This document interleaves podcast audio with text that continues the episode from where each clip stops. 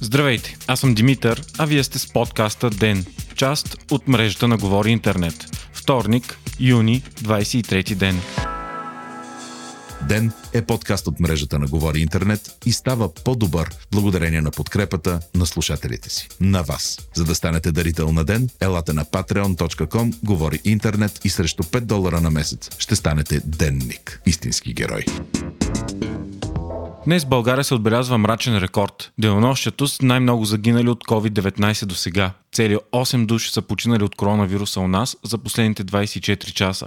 И докато това може да се смята за нормално, заради резкия скок в броя на заболели в последните две седмици, въпроси повдигат сравнително малкия брой хора, които са в болници и интензивни отделения. И преди е имало по-висок брой обявени починали у нас. Това бяха 12 души на 5 юни. Тогава обаче ставаше въпрос за коригиране на данните и добавяне на стари пропуснати случаи. А днес всички загинали са за едно денонощие. Така общият брой на смъртни случаи у нас става 207. Броят на новозаразените обаче е сравнително нисък 79 души за последните 24 часа на база рекордните 2776 теста. Отново най-много болни има в София град и София област. Общо 45 души. Междувременно представя представителят на офиса на Световната здравна организация в София, доцент Михаил Околийски, каза пред БНТ, че е грешка внезапното и едновременно премахване на мерките в България. Според него е трябвало да се следва световната практика мерките да се разхлабват една по една. От днес пък до 30 юни отново е задължително носенето на маски на закрити обществени места. Изключения се допускат за ресторантите и баровете. Отново се преустановява и присъственото обучение в училищата и висшите заведения. Ще започнат и интензивни проверки за неспазването на заповедта за носене на маски в градския транспорт София. Глобата за това провинение е 300 лева.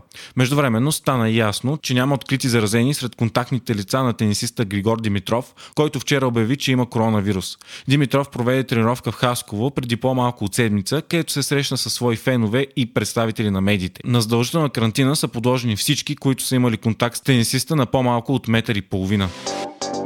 Общият брой на болните по света вече е 9 милиона и 120 хиляди души, а на загиналите 472 хиляди. Междувременно Русия, която доскоро беше втората най-засегната от коронавирус страна в света, все повече отпуска мерките. В Москва огнището на COVID във федерацията от днес отварят фитнесите, заведенията, спортните и детските площадки.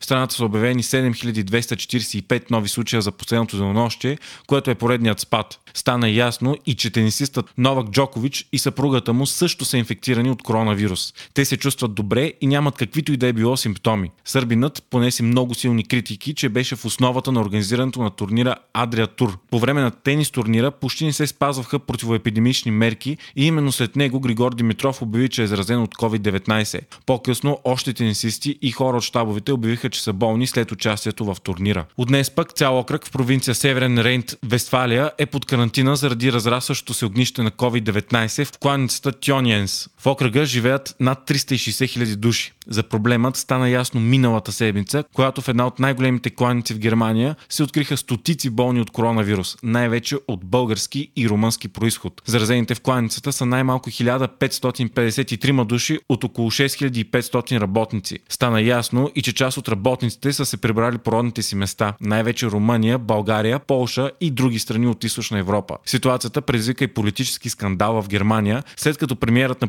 провинцията обвини българите и румънците, че са донесли заразата от вкъщи. Това доведе до много критики и проверки за условията, в които работят и живеят иммигранти от източна Европа, работещи в кланиците в страната. Ново обезпокояващо изследване, публикувано в Nature, е установило, че антителата, не изликували се от COVID-19 срещу вируса, рязко се понижават само след 2-3 месеца. Това е валидно както за по-тежко болните, така и за онези, които не са имали никакви симптоми. Твърдението идва от китайско изследване по повод риска от така наречените иммунизационни паспорти. Идеята да се удостоверяват хора, които вече са изкарали заболяването и не биха могли да са негови преносители. Един от най-големите дебати и неизвестни в научната общност е колко дълготраен е имунитетът от коронавируса. Това изследване обаче също не е достатъчно, за да докаже и не означава задължително, че имунитетът пада тотално след 2-3 месеца, защото тялото има и други механизми да се защити.